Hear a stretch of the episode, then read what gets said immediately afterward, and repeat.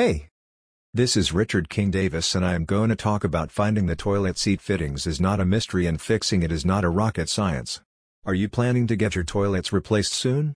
It may sound like a simple job for an expert but could be a little difficult if you are doing it for the first time. You might get confused about a few things, and toilet seat fittings could be one of them. You probably have questions in mind about how many types of toilet seat fittings are there and we